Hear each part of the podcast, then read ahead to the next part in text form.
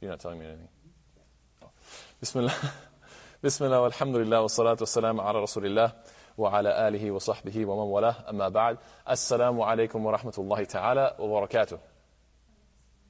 How's everybody doing? Good? Yeah, recording red? Red dot in the corner? Okay, alhamdulillah, good stuff. So today, inshallah ta'ala, we are continuing with the third hadith of Imam al Nawawi, in which the Prophet ﷺ said, Bunyal Islamu ala khams, that Islam is built upon five. And so we went through the Shahada, we talked about as-salah in detail, and now inshallah ta'ala we're going to talk about wa ita is zakah. Ita'ata yu'ti ita'an means to give, and az-zakah. Zakah is an interesting term. It comes from the root verb zaka yazku zakat zaka'an, which means two things. It means to grow, and it also means to remove or to purify something. And the idea is, it sounds like a contrast. It sounds like it's opposites, right? Is it adding and growing, or is it removing and becoming less? Is it more or less? Which one is it? And the idea is, even zakah yazku and also tazkiyah, zakah yuzakki tazkiyatan, it implies to grow in terms of good, like in terms of blessings and in terms of good things, and it means to purify as in remove the negative. So it's quite a comprehensive term, and it implies, it has a whole holistic sort of meaning, if you will. That's the linguistic meaning. However, zakah with a tamarbuta, zakah implies what? Istilahan, or contextually, or you could say technically from an Islamic perspective, is giving 2.5% of your annual excess income, or 1/40th. 2.5% is also 1/40th of your wealth.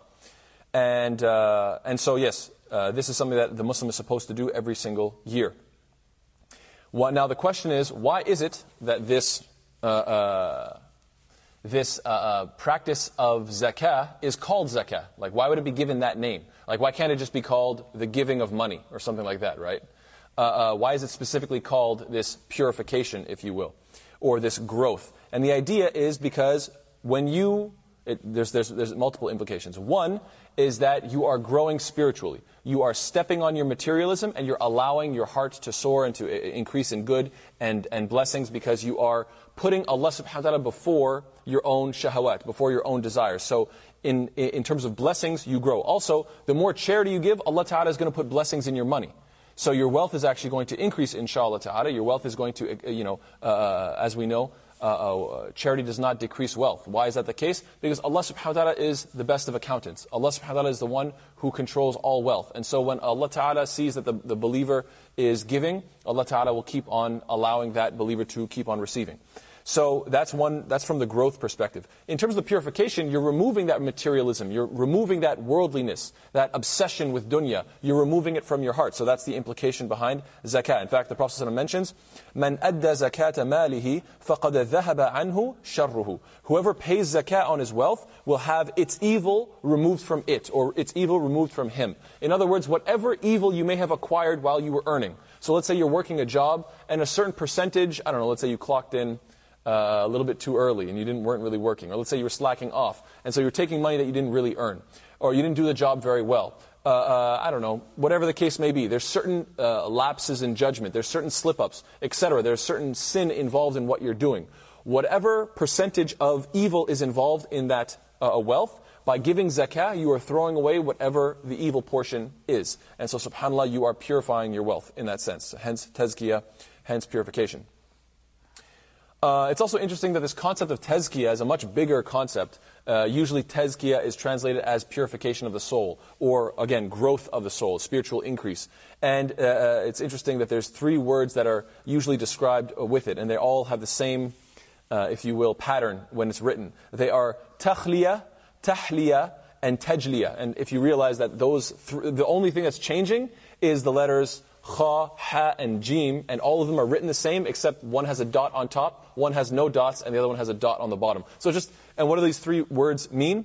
Takhliya is to vacate or to empty yourself as in to empty yourself of spiritual impurities. Try to get rid of jealousy and rancor and hatred and various desires and so on and so forth. So they say that if you really want to if you want to spiritually grow, you need to do first, number one, takhliya, empty out all the bad qualities. Number two, tahliya. Tahliya means adornment, as in adorn and beautify the soul with beautiful ibadat and characteristics and qualities. Try to increase in good deeds. So it's kind of the whole idea of remove first and then add second. Same thing with la ilaha illallah. First you remove false beliefs of any sort of deity, and then you affirm belief in Allah Ta'ala.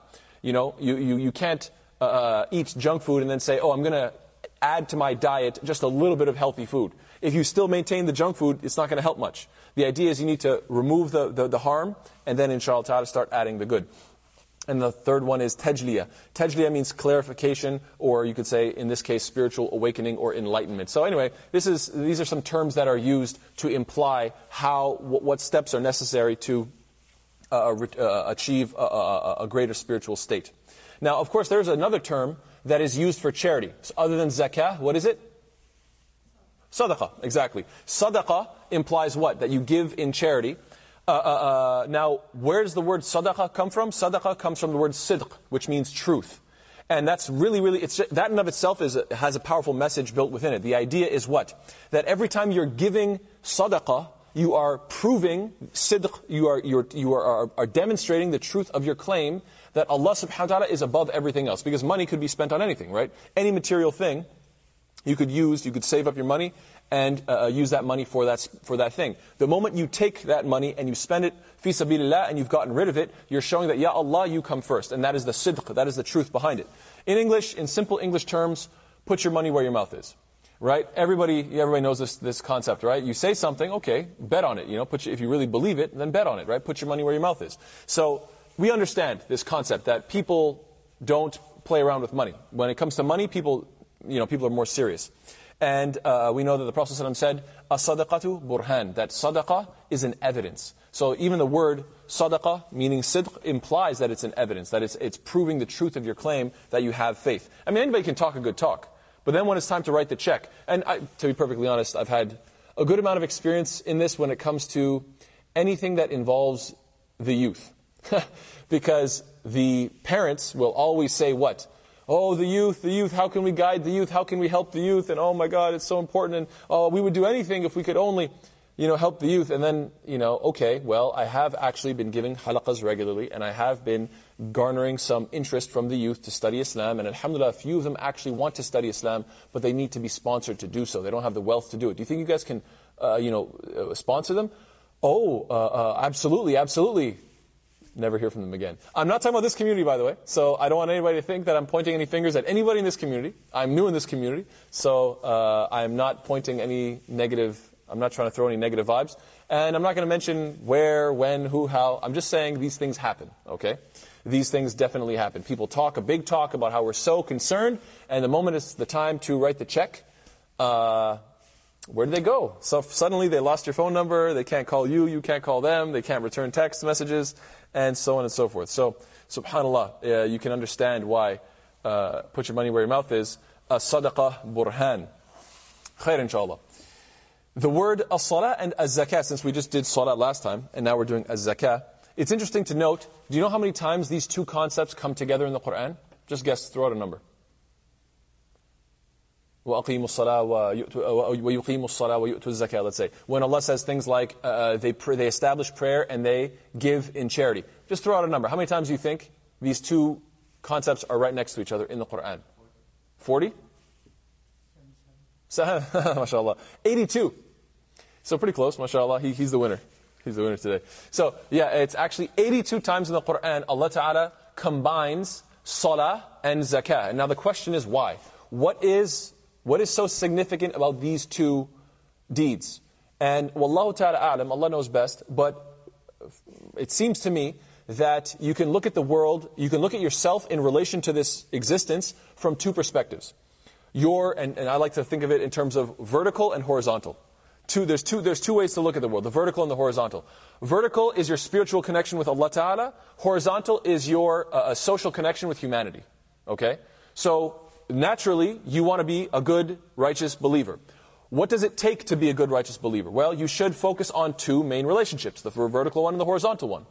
You should be the type of person that has a relationship with your Lord. You make dua regularly, read the Qur'an, you study your deen, you practice, you pray your salawat. And that's represented by salah, because it's 5 times a day. It's something so consistent that it really establishes your connection with your Lord. In fact, a strong opinion is that the word salah comes from the word sila. And sila means a connection. So it's your divine link, if you will. It's literally your divine link, that you're linking up 5 times a day and connecting and worshiping your Lord. So that's your vertical connection. Now, in terms of your horizontal social connection, what is that representing? Your connection with humanity. How much you care about your fellow human being. How much you care to make some sort of positive impact in the world.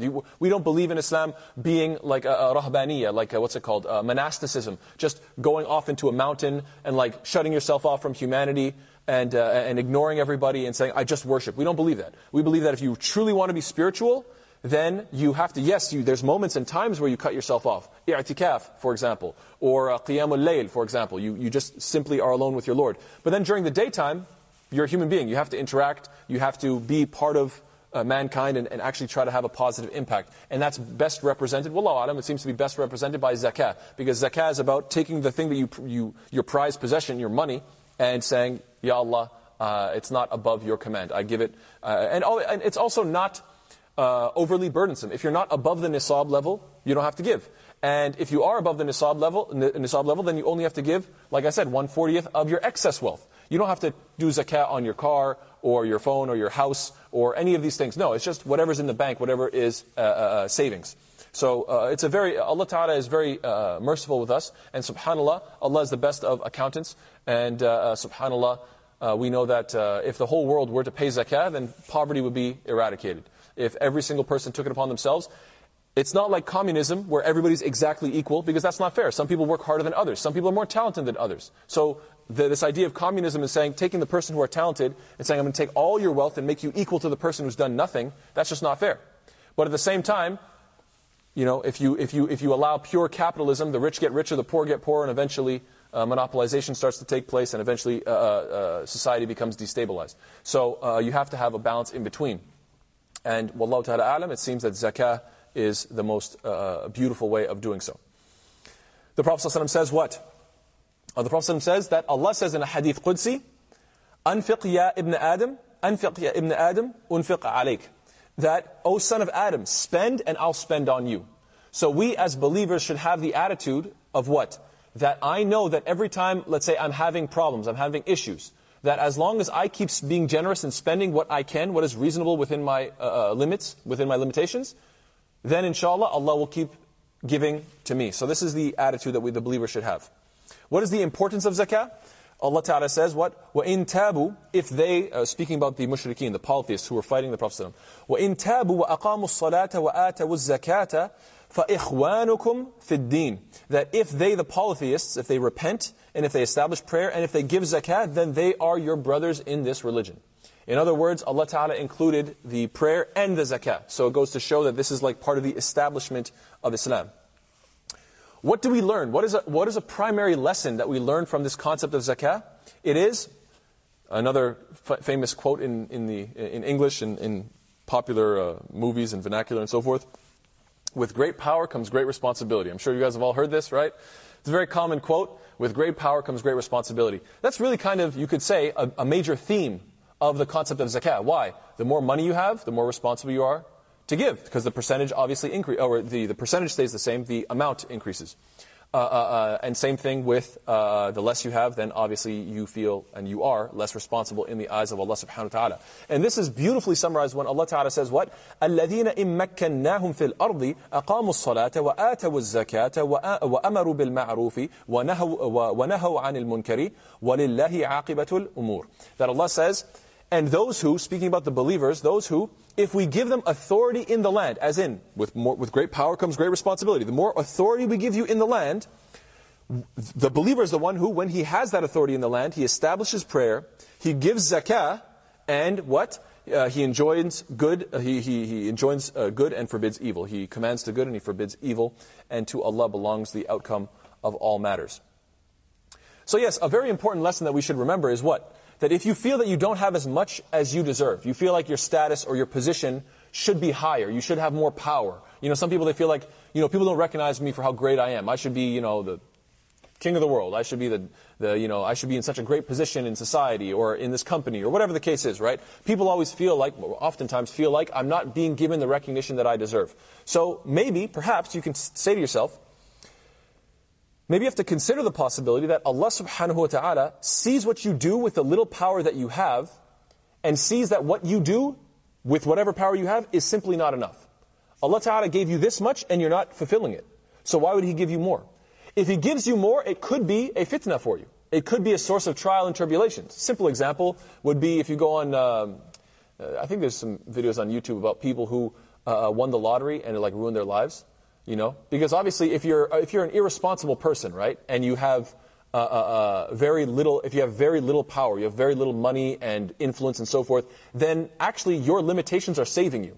Because the moment you're given unlimited money and unlimited power, what happens?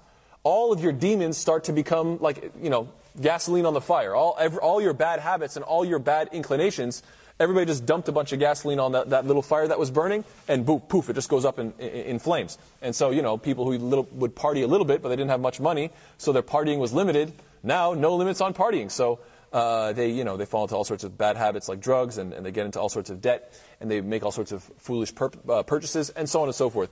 It could ruin their lives. So Allah Ta'ala obviously knows who you are, and so perhaps the best thing that you can do for yourself is say, Ya Allah, if I'm being limited because I'm not being responsible, then I'm going to give more. And I'm going to try to, whatever I have, whatever little limited time I have, whatever ability I have, whatever talents I have, whatever wealth I have, Ya Allah, I'm going to try to give it in your sake. And I'm going to ask you that you continuously increase me in good so I can keep producing more and more good. And so this is the attitude that the believer should have. And this is, like I'm saying, reflected in wealth as well. What are the consequences of refusing to pay zakah? What are the consequences of refusing to pay zakah? Well, in this dunya, the Prophet ﷺ says what? Yes, this is an authentic hadith in Ibn Majah. وَلَمْ يَمْنَعُوا زَكَاةَ أَمْوَالِهِمْ إِلَّا مُنِعُوا الْقَطْرِ مِنَ السَّمَاءِ وَلَوْلَا الْبَهَائِمُ لَمْ يُمْطَرُوا. That the Prophet ﷺ says what? They do not withhold zakah of their wealth, except that rain will be withheld from the sky, and were it not for the animals, no rain would come whatsoever. In other words, you remove barakah from the land. Hence, the word zakah yazku means when increase in barakah. Why? Because the more we're giving in charity to one another, the more Allah Ta'ala puts barakah in the land, in the produce, in the harvest, in the rain, in everything. SubhanAllah, Allah simply sends more blessings to humanity. And so, the more and more you withhold and you're stingy, Allah Ta'ala simply removes the blessings, stops the rain to the point that almost nothing would come except for a little bit, just because animals are still in need of survival. SubhanAllah. It's a very powerful hadith. That's in terms of dunya. What are the consequences of refusing to pay zakah in the next life?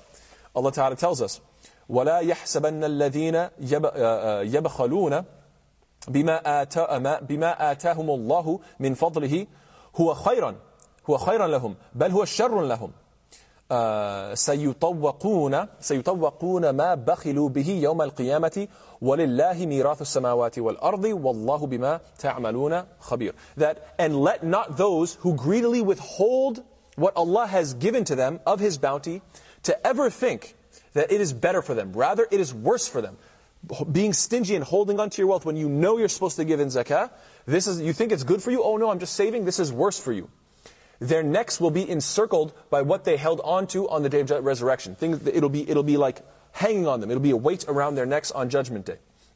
And to Allah belongs the inheritance of the heavens and the earth, and Allah is with what you do fully acquainted and fully aware of what you do. SubhanAllah. Allah Ta'ala also says, Ya ayyuhalladhina amanu, O you who have believed, there are some amongst the scholars and monks who devour wealth of the people unjustly from the way of Allah, and those who hoard gold and silver and spend it not in the way of Allah, give them the tidings of a painful punishment. Then Allah says, what?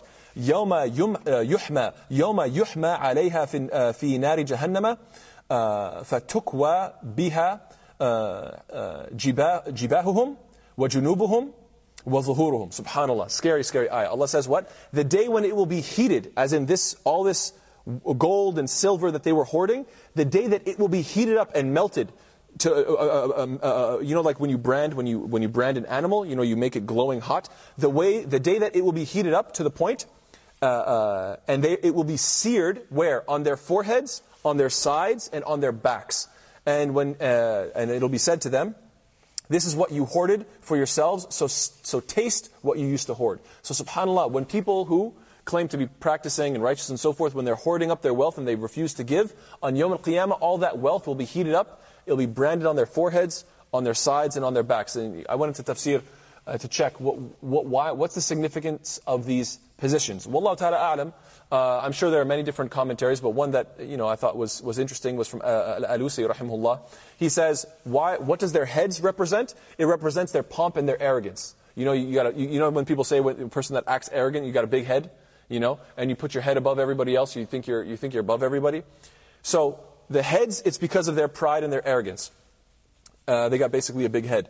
The sides represent what? It represents the excess fat and weight that they were. Why? Because they were hoarding and they were just consuming. What are you eating so much for? Give it fi sabilillah. You don't need that much. In fact, it's visibly, you can see the negative effects of so much consumption. Subhanallah.